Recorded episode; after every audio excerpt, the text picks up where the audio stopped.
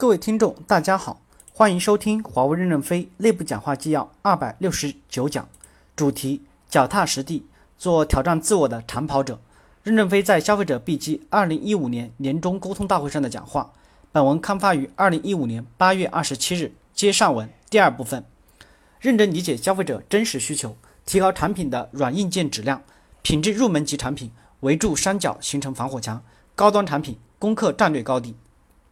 第一，我们的产品要讲究质量，不仅仅是针对硬件，也包含软件。世界上软件做得好的公司，除了一家在德国外，其他全在美国。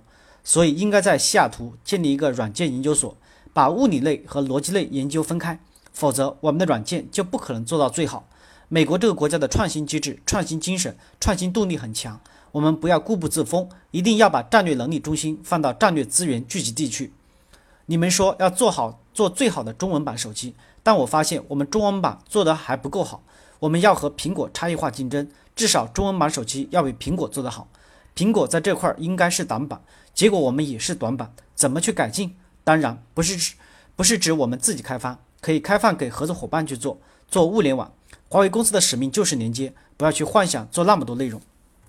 第二，关于高端的品牌机开发，把工艺放到日本，脑袋放到美国，屁股放到苏州去，形成高端品牌机开发圈，才能做更好的高端产品。什么是高端产品？符合消费者需求和时代脉搏。未来很重要的技术是图像，而日本通过几十年的积累，集中了大量的图像人才。日本的图像企业不行了，但是基因还在。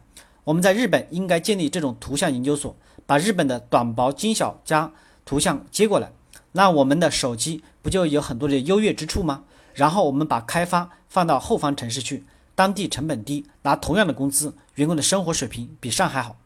十月份我们要发布和 Google 合作研发的高端产品。这款手机的操作系统是 Google 的，芯片是高通的，我们只做了工艺。我们诚心诚意和 Google 合作，借着合作的契机，一鼓作气进入美国市场。在此基础上面，再慢慢的宣传我们的哪些机器是安全的。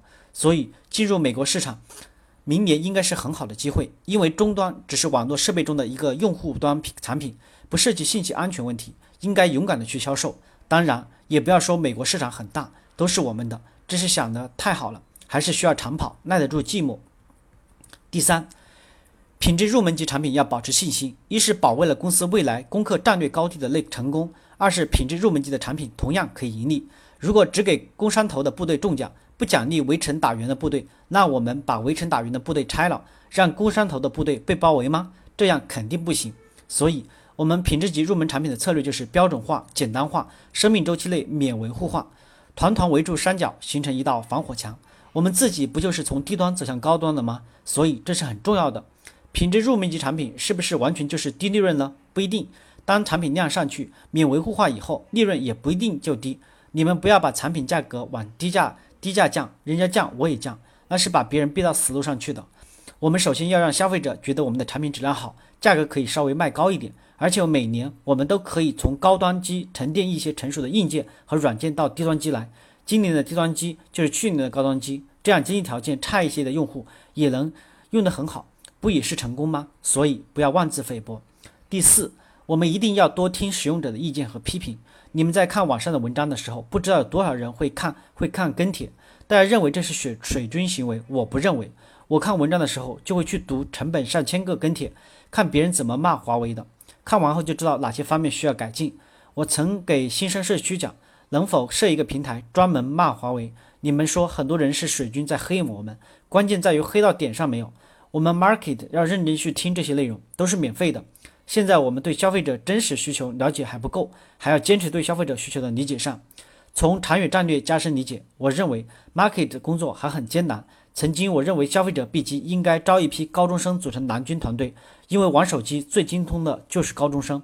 英雄不问出处，不问你们的学历、年龄、资历，因为消费品涵盖了很宽的层次，我们不知道到底谁最明白。感谢大家的收听，敬请期待下一讲内容。